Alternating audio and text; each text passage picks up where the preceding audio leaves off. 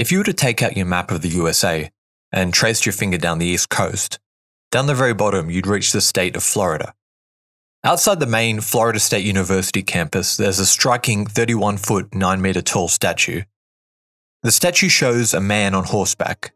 The horse is rearing up on its hind legs, and the man raises a feathered spear above his head as if yelling.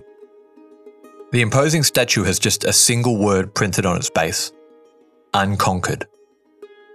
The statue, built in 2003, shows Osceola, a Native American who fought against the United States Army that came to take his land and tried to force his people to migrate. But so what, right? How many Native American tribes had a similar story? How many Native American tribes resisted the USA and fought to keep their lands? Lots, sure. But how many kept their land as a result of those wars, though? How many beat the United States and to this day still reside on that same ancestral land? Not many, but Osceola's tribe, the Seminoles, did. To give you an idea of just how hard these guys were, we just need to look at their name. Seminole is derived from a Spanish word meaning the wild ones. And the wars with these wild ones would be the most expensive of all native conflicts in the history of the United States. These guys would bleed the USA dry in a conflict that would span 40 years, 7 presidents, and around 1 billion US dollars in today's money. Over the next few episodes, I'll be taking you through the history of the Seminole tribe through the eyes of three different leaders. First up, Osceola, the most famous of all Seminoles. Osceola was a cheeky and charismatic young rebel who punched well above his weight in both his standing in his own tribe and in the minds of the United States public. Dressing himself up in, well, I mean, how do you describe it? He looks like Captain Jack Sparrow, garish clothes, right? He liked to be the center of attention, and his bravery and flair for theatrics made sure he always was. Next up, Billy Bowlegs, a particularly cunning chief who walked a middle ground between peace and war with the US government. Bowlegs would exploit his relationship with the US to such an extent that he'd score himself a free tour of Washington, D.C. And finally, Abiaka, a man who has fascinated me since I learnt about him. A medicine man of the highest renown in his own tribe during meetings with US representatives, he would put his feet up on chairs to show his lack of respect for their negotiation. To the citizens of Florida, he was this feeble old man, ambling through army camps selling fish to US troops. No one suspected that this withered old man was one of the most esteemed leaders of the Seminoles. Really, this guy was like, like Master Yoda. He hardly spoke, but he heard everything and he knew every waterway, stream, and gully throughout Florida like the back of his wrinkly hand. And his resistance, above all others, would be the light in the darkness when his people were ready to throw in the towel. This episode will be centered around the backstory of the tribe, the first rounds of the Seminole War, and a little bit about the main players in the story. It's going to be a little more fact heavy than our usual episodes, and rather than following a specific individual, we'll be covering the tribe as a whole. If you're not a fan of that kind of storytelling and aren't really fussed about missing context, then no worries, you can skip this one and wait for part two. It'll still make sense. My name's Elliot Gates, and you're listening to the Anthology of Heroes podcast. For any first time listeners, welcome to the podcast. In this show, I share stories of heroism and defiance from across the ages. And this is the Unconquered Seminoles, Part 1 The Wild Ones.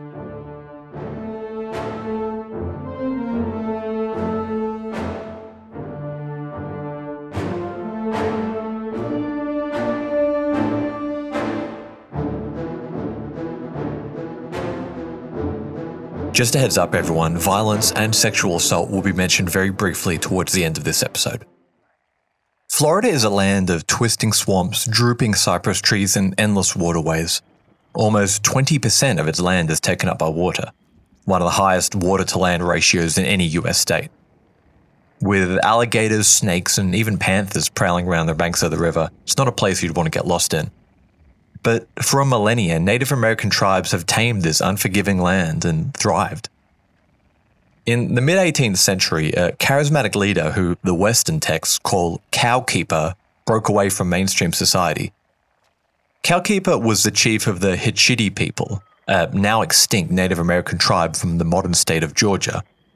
And he felt that things in his land had become too crowded. Too many tribes bordered his own, it was time to stretch his wings and venture into the unknown. Thanks to all the cattle he owned, the man was of high status within the community, and so he had a good following of people who accompanied him into his voluntary exile. Those that left would go on to be known as Seminoles, which is probably derived from the Spanish word cimarron, meaning the wild ones or the ones that broke away. For months, Cowkeeper and his people walked aimlessly, wading through the thick swamps and dodging gators, searching for a place they could claim as their own. And near the modern city of Gainesville, Florida, Cowkeeper told his people to stop walking. As their leader ran his hand through the earth, he realized what a treasure he'd found. The fertile soil was ideal for crops, and roaming the plains were feral cows, sheep, and horses descended from cattle ranches the Spanish had abandoned. Tall pine trees grew in abundance, which, aside from building materials, made for a perfect defensible buffer. Over the next century, the Seminole people would become distinctively different from those they'd left behind. Their ceremonies and customs would change, and a new language would be born. They would find themselves forced to adapt to the challenging climate of Florida. In the sticky summers, they moved to the coast, living in the open air, and in winter, they moved inland and lived in so called chickees, thatched huts that were suspended on wooden stilts above the swampland. Like some other Native American tribes, the Seminoles could be called a matriarchal society. A tribe was organized into clans, and these clans were based on the mother's bloodline. They planted beans, squash, and pumpkin, and men learnt to hunt, kill, and cook alligators. The most important person in Seminole society was the Miko, a kind of chief. Even though the Miko held authority, it would be wrong to say he was the equivalent to a king. The Miko was really just a representative of the tribe's will, and if he lost the tribe's respect, he lost his position. The Miko presided over important tribal rituals, rituals like the Black Drink Ceremony, a kind of airing of grievances meeting where tribal members would consume liquefied stems and roots from the holly tree. These portions of the tree, if roasted correctly, released a truly staggering amount of caffeine. For reference, your usual espresso shot contains around 80 milligrams of caffeine. A 250 can of Red Bull has about the same. If it was your turn to take a sip from the conch shell at the black drink ceremony, you'd be having around 3 to 6 grams of caffeine, somewhere between 30 and 60 espresso shots. This usually produced one of two results. You ended up vomiting or you ended up very, very chatty. The black drink ritual was intended to purify the body, soothe anger between tribal members, and help them speak their mind. But the most important of all ceremonies was the Green Corn Dance, a kind of Seminole New Year festival. Held in late summer as their corn began to ripen, during this time the most influential members of the community retreated into these big sweat lodges. In the feverish heat, they would discuss any crimes that needed to be talked about and meter out any punishments that needed to be given. When they emerged, days of feasting took place and young boys would be initiated into manhood. The tribe would dance for days, burning their old possessions and clothes as they prepared to start anew. And from the communal fire they danced around, the matriarch of each household would scoop out hot coals and use them to light the fire in her home, symbolically acknowledging her family's place in the tribe. For decades, the Seminoles lived this way. By the time the year 1800 came along, Florida had been part of the Spanish Empire for a few hundred years. Through their relaxed rule, the Seminoles had embraced Western technology. Iron cooking pots and rifles were a common sight at any Seminole camp. But from the north came another Western institution slavery. To the north of Florida was the state of Georgia, which was home to somewhere around 60,000 enslaved people, most of them from West Africa. Now, the Seminoles also practiced slavery, but it wasn't slavery split along racial lines. The idea that the white race was superior and that lesser, and I put that in quotation, races should serve them was comparatively new. Cotton had recently become the wonder fabric in Europe, and Georgia, with its endless plantations, was making bank on the backs of anyone that had a little extra melatonin in their skin. Generations of men, women, and children lived and died at the whim of a man whose only difference to them was his skin color. It was backbreaking work even at the best of times, which, understandably, led to many runaways who fled south into Seminole territory. There they found a much more accepting society. Banding together, Africans, either slaves or freemen, enjoyed near identical rights to that of their Seminole counterparts. If they were loyal to the tribe and served them in war, they were usually left to their own devices. Over time, their clothing, diet, and language would take on a distinct Seminole flair. Soon, the swampy hinterlands of Florida was an open secret to the slaves of South Georgia, and frustrated plantation owners found their workforce decreasing by the day. Something had to be done. Not only was this bad for business, but armed black men were a threat to the entire institution of slavery. Slavery was already a polarizing topic in American politics. Many of the northern states wanted it gone completely, but the economy of southern states like Georgia were literally built on it. In 1835, a black preacher named Nat Turner shook the American colonies to their foundations when he led about 60 slaves in rebellion in Virginia. Though the rebellion was crushed pretty quickly, the precedent had been set.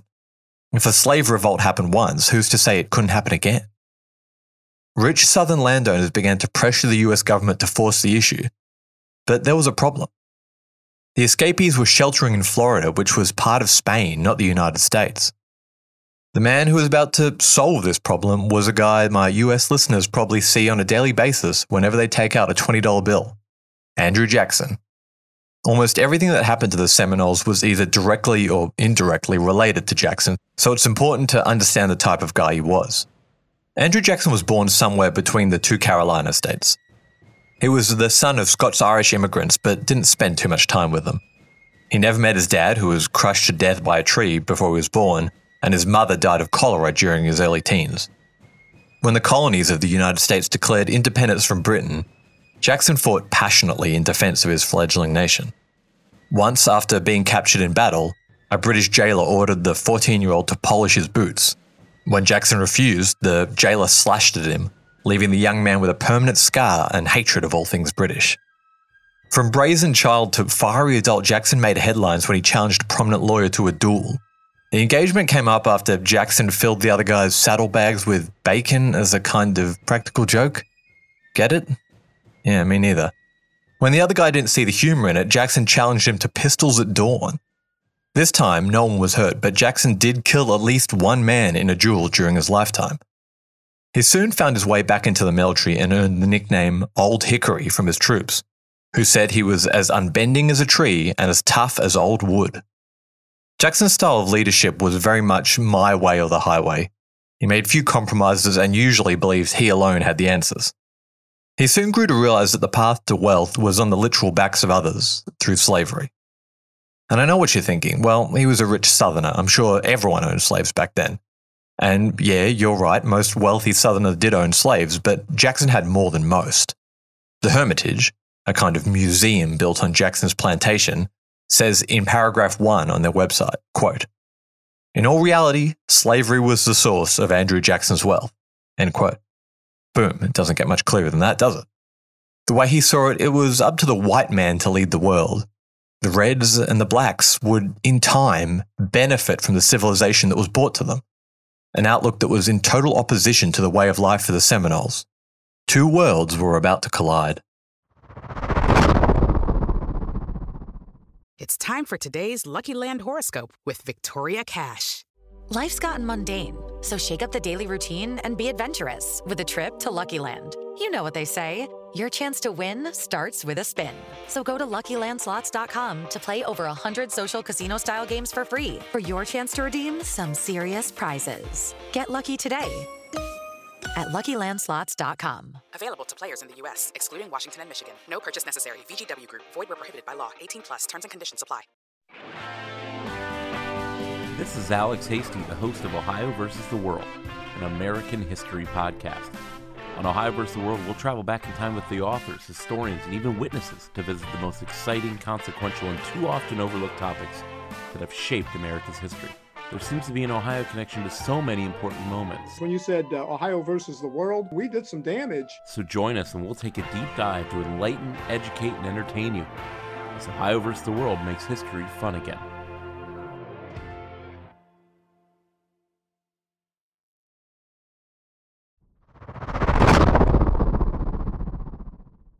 Year is 815. In an Indian village in the north of Florida, a crowd of mixed race Native Americans sit enraptured at the foot of a man. The man's name was Peter McQueen, a kind of chief and prophet of the Creek people. McQueen had just returned from a war in Alabama. The The war was known as the Red Stick War due to the color that the natives painted their clubs, and it had been a loss for the Creek people.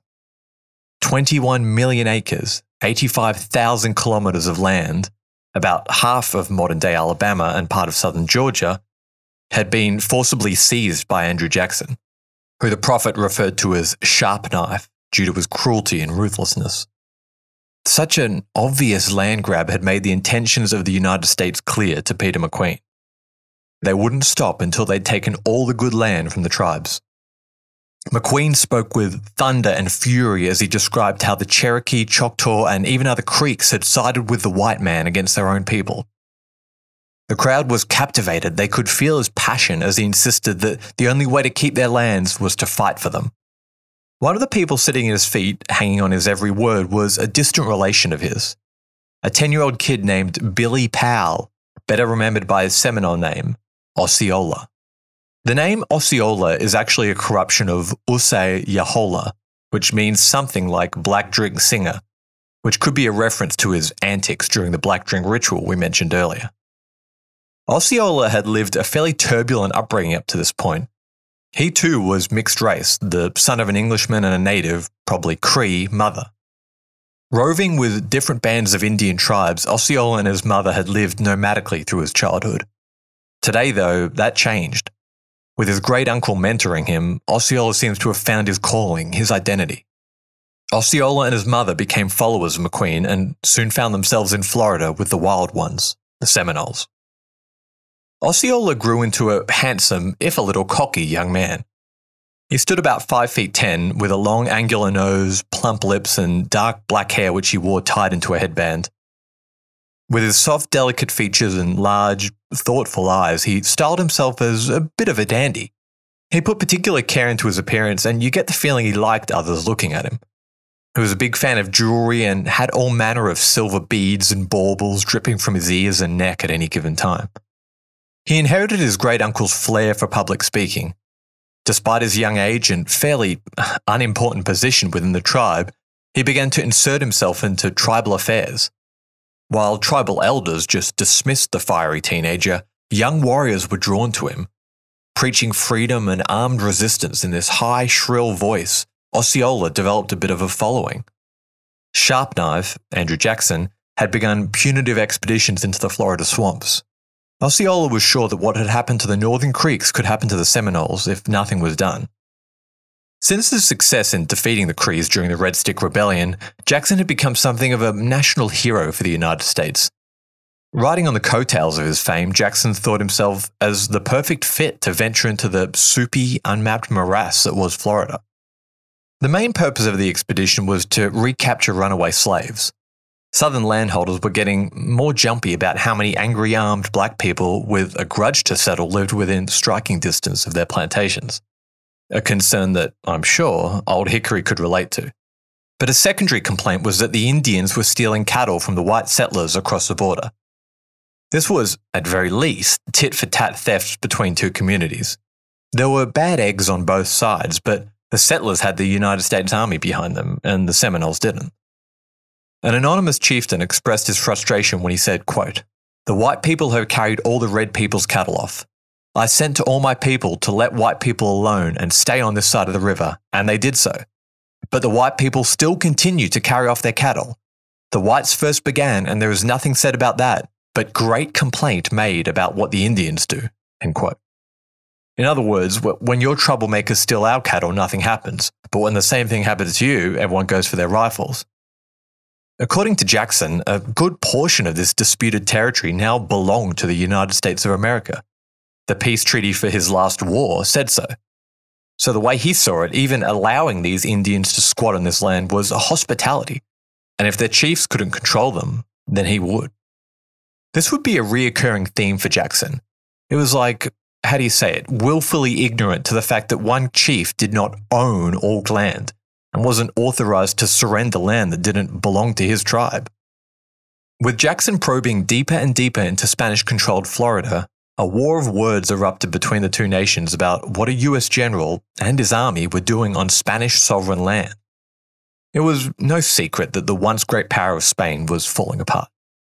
Napoleon's European war had made things worse for them, and now the sun was setting on the Empire of Spain. All over the world, they were struggling to hold on to their colonies, and their hold on Florida was especially weak. But still, the USA was not at war with Spain, so Jackson was in risky waters. He was poking around in foreign territory without any authorization from the government of the United States, just waiting on the sidelines for an excuse, any excuse, to jump in. And when a US citizen and her baby were murdered and scalped by a group of renegade Seminoles, Jackson came out swinging. Burning and dispossessing, Jackson put a torch to anything Seminole he came across. Consequences be damned. A particularly remote fort in the north of Florida became the first target for reprisals for a frustrated Seminole chief that Jackson had chased off his land. The fort held out against wave after wave of Indian attacks, but they were left low on food, medicine, and crucially, ammunition. So a relief expedition was organized, and around 50 men crowded into a couple of boats and headed up the uncharted Apalachicola River. Through the twisting mangrove marshes, the expedition paddled towards the fort. The screaming ambience of the swampland was deafening as soldiers sweated through their linens, swatting away mosquitoes as they peered into the forests. In the distance, they could see figures dashing through the tree lines, and the expedition leader, Lieutenant Scott, instinctively felt something wasn't right.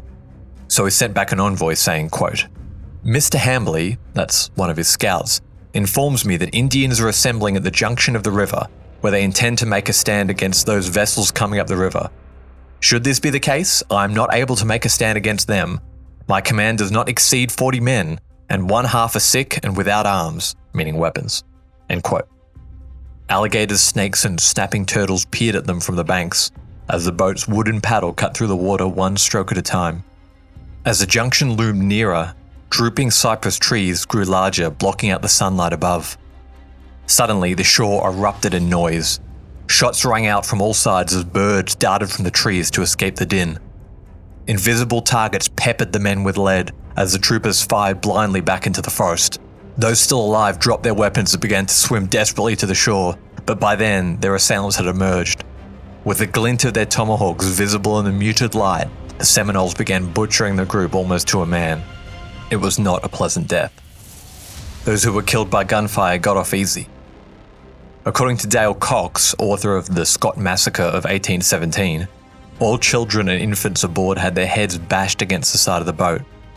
Lieutenant Scott, the expedition's leader, had stakes of wood hammered into his body, which were then set on fire. The Scott Massacre, as it came to be known, outraged the American public, and Jackson's ranks swelled to a considerable army, at least a thousand men strong, made up of militiamen, army regulars, and Indian allies, all wanting to get their hands on the Seminoles. Knowing for sure now that no one would care about a little Seminole blood being spilt, Jackson stepped up again, torching Seminole villages wherever he could find them.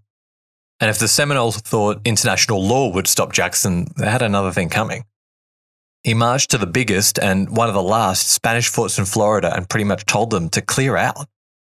The Spanish governor protested for a little while, but he knew as well as Jackson there was no way he could stand up to him. The Spanish garrison marched out, and not long after, the crumbling Spanish Empire formally ceded Florida to the United States. Jackson had gambled that Spain would not have the forces to defend Florida, and he'd been correct. The First Seminole War was over.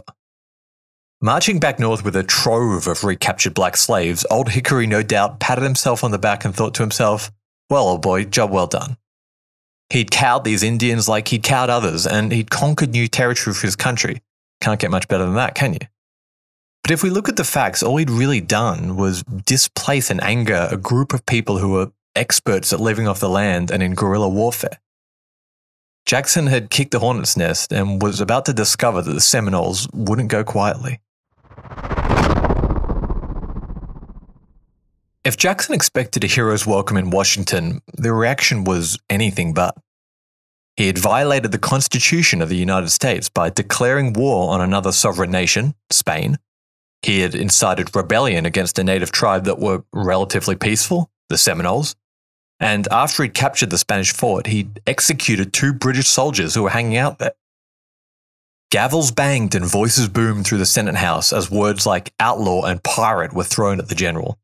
Who was this cowboy who treated the United States soldiers like his personal attack dogs?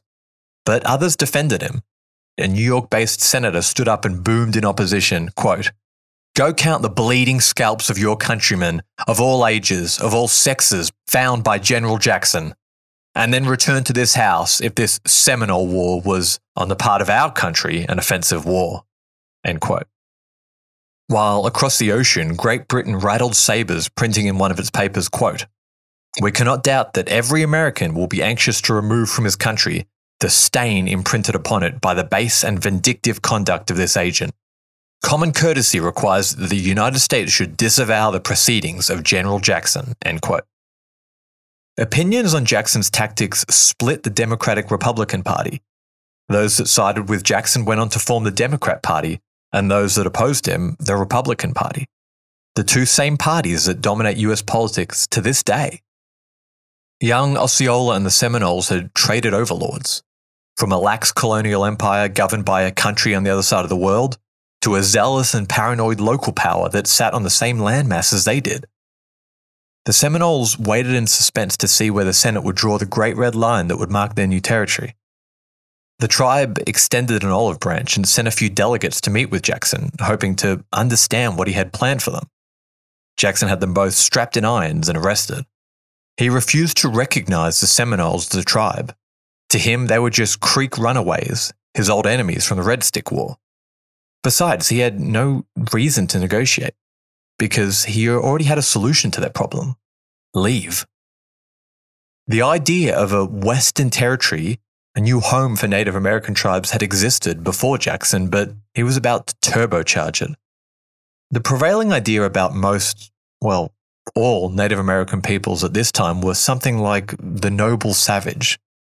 When a Bostonian merchant unrolled his paper and sipped his morning coffee, he read about these fascinating exotic figures living in a way that American society perceived as very primitive. The Indian danced, he sang, he grew corn and maize and talked with the spirits, and for that he was respected.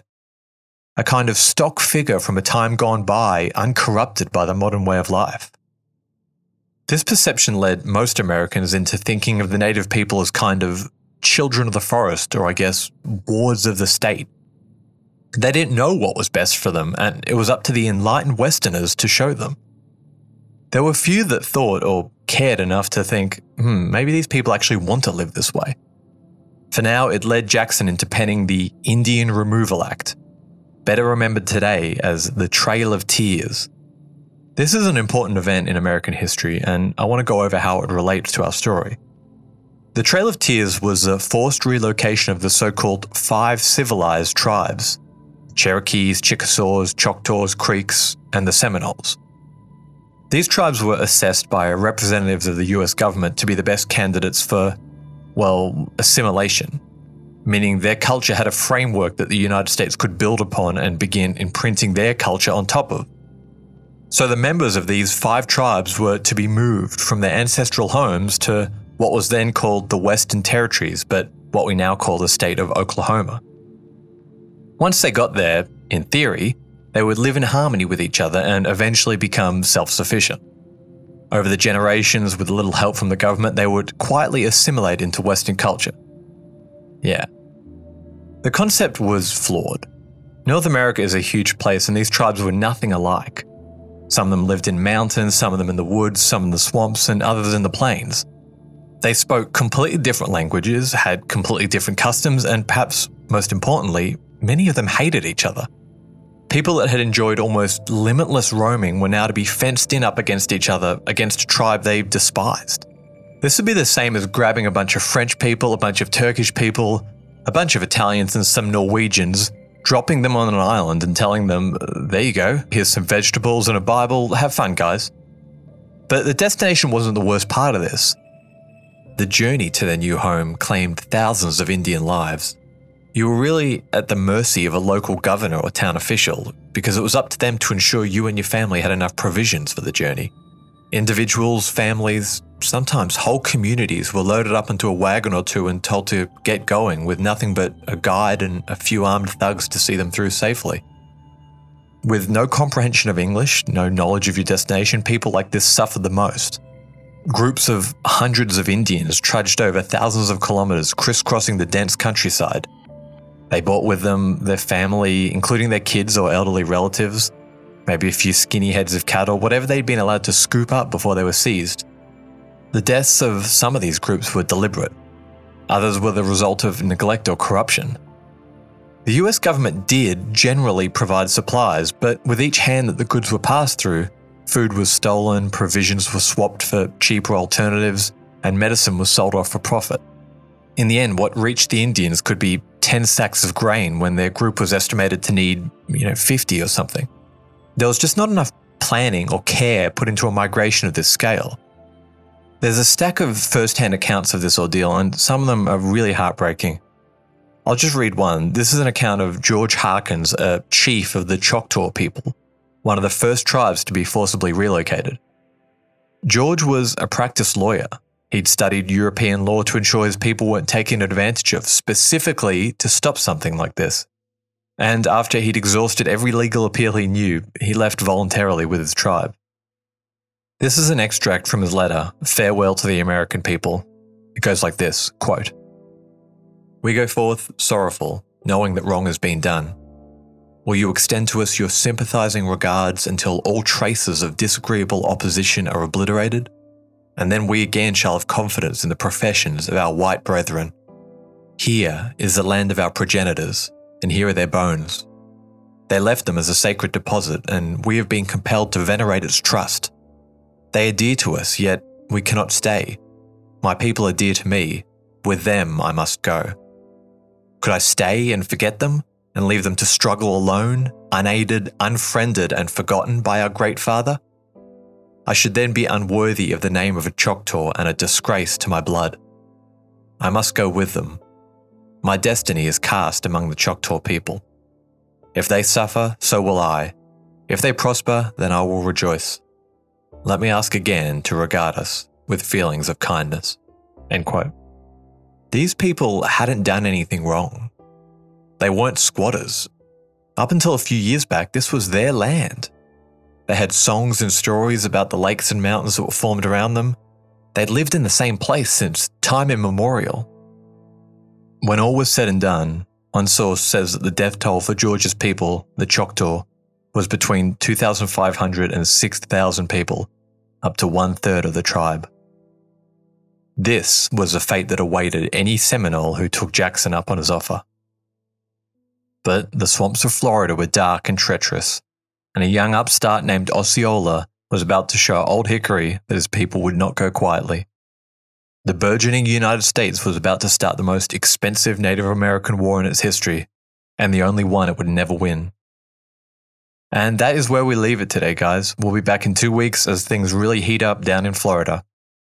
Shout out again to the Anthology of Heroes patron team Phil, Angus, Claudia, Malcolm, Alex, Seth, and Tom.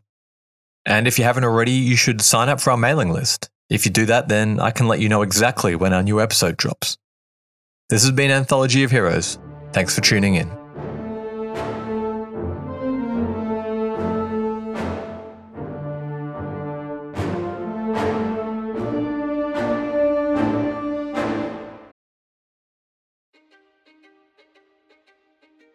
History is complicated. The story of human progress is long, messy, and riddled with controversies big and small. On Conflicted, we dive headfirst into history's most infamous events and contentious figures. We try and untangle the good from the bad, the fact from the fiction, and the monsters from the misunderstood.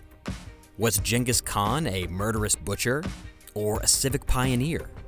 Did the Allied powers go too far? In firebombing the German city of Dresden at the twilight of World War II?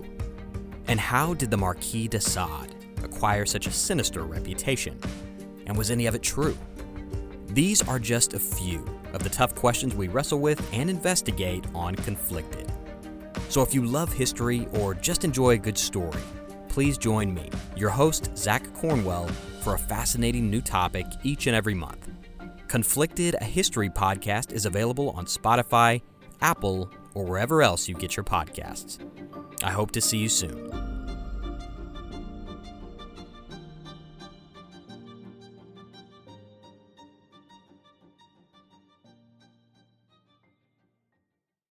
Hello, we have this superb podcast called We Didn't Start the Fire, the only podcast started by Billy Joel. It is the most original, fascinating, and random way to learn the story of the 20th century. Oh, pretty darned random. And we are joined by some pretty incredible guests. I only wrote stuff that I wanted to hear. If it turned out to be a hit, it was pure dumb luck. With me, Katie Puckrick. And me, Tom Fordyce. This is We Didn't Start the Fire, the only podcast started by me, Billy Joel.